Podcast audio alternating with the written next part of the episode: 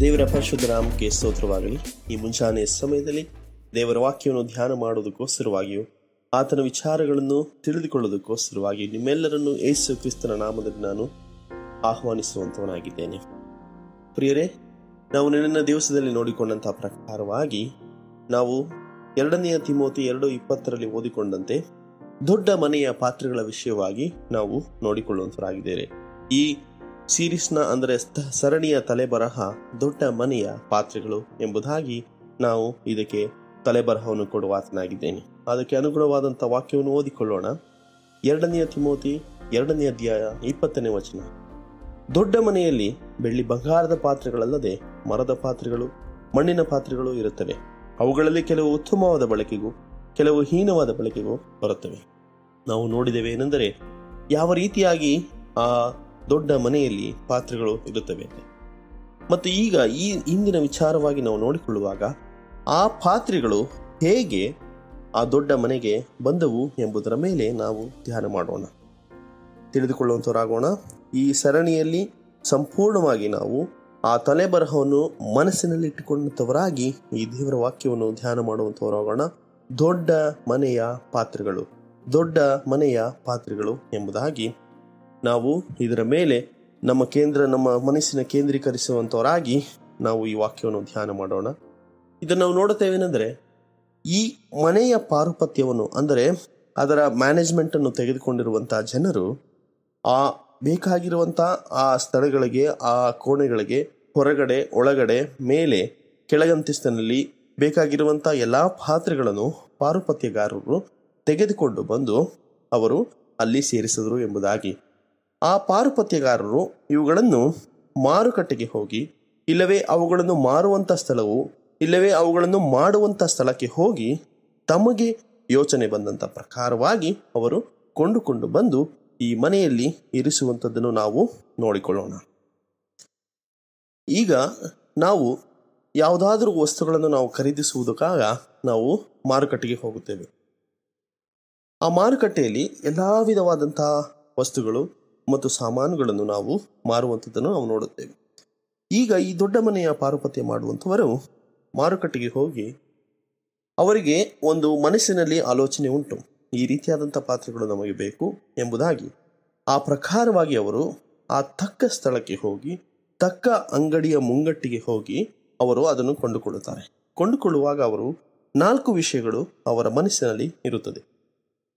ದಯಮಾಡಿ ಧ್ಯಾನ ಮಾಡುವಂಥವರಾಗೋಣ ನಾಲ್ಕು ವಿಷಯಗಳು ಅವರ ಮನಸ್ಸಿನಲ್ಲಿರುತ್ತವೆ ಅವರ ಮನಸ್ಸಿನಲ್ಲಿರುವ ಪ್ರಕಾರವಾಗಿ ಮನೆಗೆ ಅನುಗುಣವಾಗುವಂತೆ, ಆ ಕೋಣೆಗಳಿಗೆ ಅನುಗುಣವಾಗುವಂತೆ, ಅವರ ಉಪಯೋಗಕ್ಕೆ ಅನುಗುಣವಾಗುವಂತೆ ಬೇಕಾಗಿರುವಂತಹ ಪಾತ್ರೆಗಳನ್ನು ಅವರು ಹುಡುಕಿ ಹುಡುಕಿ ಹುಡುಕಿ ಅವುಗಳನ್ನು ಕೊಂಡುಕೊಳ್ಳುತ್ತಾರೆ. ಯಾವುದೋ ಬೇಡವಾದಂಥದ್ದು ಮತ್ತು ಉಪಯೋಗವಲ್ಲದಂಥ ರೀತಿಯಲ್ಲಿ ಅವರು ಹುಡುಕುವುದಿಲ್ಲ. ಅವರಿಗೆ ಬೇಕಾಗುವಂಥ ರೀತಿಯಲ್ಲಿ ಅವರು ಹುಡುಕುತ್ತಾರೆ. ಎರಡನೇದಾಗಿ, ಆ ಪಾತ್ರೆಗಳನ್ನು ಅವರು ಆರಿಸಿಕೊಂಡ ಮೇಲೆ ಅದು ಯಾವ ರೀತಿಯಾಗಿ ತಯಾರಿಸಲ್ಪಟ್ಟಿದೆ? ಅದು ಸರಿಯಾದ ರೀತಿಯಲ್ಲಿದೆಯೋ ಮತ್ತು ಅದು ಯಾವ ರೀತಿಯಾಗಿ ತಯಾರಿಸಲ್ಪಡಬೇಕಾಗಿತ್ತೋ ಅದೇ ಪ್ರಕಾರವಾಗಿ ಮಾಡಿದ್ದಾರಾ ಎಂಬುದನ್ನು ಅವರ ಮನಸ್ಸಿನಲ್ಲಿಟ್ಟುಕೊಂಡಂಥವರಾಗಿ ಪಾತ್ರೆಗಳನ್ನು ಅವರು ಆರಿಸಿಕೊಳ್ಳುತ್ತಾರೆ. ಮತ್ತು ಮೂರನೇದಾಗಿ ನೋಡುತ್ತಾರೆ, ಆ ಪಾತ್ರೆಗಳು ನಮ್ಮ ಮನಸ್ಸಿನಲ್ಲಿರುವ ಪ್ರಕಾರವಾಗಿ ಆ ದೊಡ್ಡ ಮನೆಗೆ ಬೇಕಾಗಿರುವಂಥ ಉಪಯೋಗಕ್ಕೆ ಅನುಗುಣವಾಗಿ ಇದು ಬಳಕೆಯಾಗುತ್ತವೋ ಇಲ್ಲವೋ? ಇನ್ನೊಂದು ಸಾರಿ ನೋಡೋಣ. ಆ ಪಾತ್ರೆಗಳು ದೊಡ್ಡ ಮನೆಯ ಕಾರ್ಯಗಳ ಪ್ರಕಾರವಾಗಿ ಇವು ನಮಗೆ ಅನುಕೂಲತೆ ಬರುತ್ತವೋ ಇಲ್ಲವೋ ಎಂಬುದಾಗಿ ಅವರು ಕೈಯಲ್ಲಿ ತೆಗೆದುಕೊಂಡಂಥವರಾಗಿ ನೋಡುತ್ತಾರೆ. ಮತ್ತು ಇದೆಲ್ಲ ಪ್ರಕ್ರಿಯೆ ಮುಗಿದ ಮೇಲೆ ಕೊನೆಯದಾಗಿ ಅದಕ್ಕೆ ಸರಿಯಾದಂಥ ಬೆಲೆ ಕೊಟ್ಟು ಸರಿಯಾದಂಥ ಮೌಲ್ಯವನ್ನು ಅದಕ್ಕೆ ನಿಗದಿಪಡಿಸಿ ಆ ಮೌಲ್ಯವನ್ನು ಕೊಟ್ಟು ಅದನ್ನು ಖರೀದಿಸಿ ಬಹು ಜಾಗರೂಕತೆಯಿಂದ ತೆಗೆದುಕೊಂಡು ಬಂದು ಈ ಮನೆಗೆ ಸೇರಿಸುತ್ತಾರೆ. ಸೇರಿಸಿದ ಮೇಲೆ ಅದಕ್ಕೆ ಸರಿಯಾದಂಥ ರೀತಿಯಲ್ಲಿ ಅದನ್ನು ಶುಚಿ ಮಾಡಿಕೊಂಡು ಜೋಡಣೆ ಮಾಡಿ ದೊಡ್ಡ ಮನೆಯ ಪಾತ್ರೆಗಳಾಗಿ ಅವು ಮಾರ್ಪಟ್ಟು ಆ ಮನೆಗೆ ಮತ್ತು ಮನೆಯಲ್ಲಿರುವಂಥವರಿಗೆ ಮತ್ತು ಮನೆಯ ಯಜಮಾನನಿಗೆ ಉಪಯೋಗವಾಗುವಂಥ ರೀತಿಯಲ್ಲಿ ಜೋಡಣೆಯಾಗುತ್ತವೆ. ಎಂಬುದಾಗಿ ನಾವು ನೋಡುತ್ತೇವೆ. ಹಾಲೆಲೂಯ.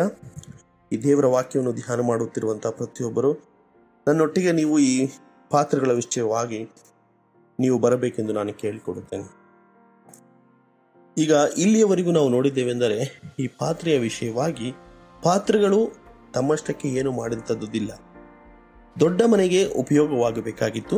ಉಪಯೋಗವಾಗುವಂತಹ ಪ್ರಕಾರವಾಗಿ ಪಾರುಪತ್ಯಗಾರರು ಅದನ್ನು ಕೊಂಡುಕೊಂಡು ಬಂದು ತಾವು ಆರಿಸಿಕೊಂಡಂತಹ ಪ್ರಕಾರವಾಗಿ ತಮ್ಮ ಉಪಯೋಗಕ್ಕೆ ಅನುಗುಣವಾಗುವಂತೆ ತೆಗೆದುಕೊಂಡು ಬಂದು ದೊಡ್ಡ ಮನೆಯಲ್ಲಿ ಸೇರಿಸುತ್ತಾರೆ. ಇಂದಿನ ಧ್ಯಾನವನ್ನು ಇಲ್ಲಿಗೆ ಮುಗಿಸೋಣ. ಮುಂದಿನ ಭಾಗವನ್ನು ನಾಳೆ ಧ್ಯಾನ ಮಾಡಿಕೊಳ್ಳೋಣ. ದೇವರ ವಾಕ್ಯಗಳ ಮೂಲಕವಾಗಿ ನಮ್ಮೊಟ್ಟಿಗೆ ಮಾತನಾಡಲಿ ಎಂದು ನಾನು ಕೇಳಿಕೊಳ್ಳುತ್ತೇನೆ. ಪ್ರಾರ್ಥನೆ ಮಾಡಿಕೊಳ್ಳೋಣ. ನಮ್ಮ ರಕ್ಷಕನಾದ ದೇವರೇ, ಯೇಸುವಿನ ನಾಮದಲ್ಲಿ ನಿನ್ನನ್ನು ಆರಾಧಿಸುತ್ತೇವೆ ಕರ್ತನೆ. ಈ ವಾಕ್ಯಗಳ ಮೂಲಕವಾಗಿ ನಮ್ಮೊಟ್ಟಿಗೆ ಮಾತನಾಡು. ನೀನೇನು ತಿಳಿಯಪಡಿಸಬೇಕೆಂದು ನಾವು ಕಾದುಕೊಂಡಂತವರಾಗಿದ್ದೇವೆ. ಈ ಪಾತ್ರಗಳ ವಿಷಯವಾಗಿ ಮಾತನಾಡುವಾಗ ನಿನ್ನ ನಾಮವು ಮಹಿಮೆ ಹೊಂದಲಿ, ನಾವು ನಿಮಗೆ ಉಪಯುಕ್ತವಾಗುವಂತೆ ನೀನು ಸಹಾಯ ಮಾಡಿದ್ದೇವೆ. ಯೇಸುವಿನ ನಾಮದಲ್ಲಿ ಬೇಡುತ್ತೇವೆ. ಆಮೇನ್.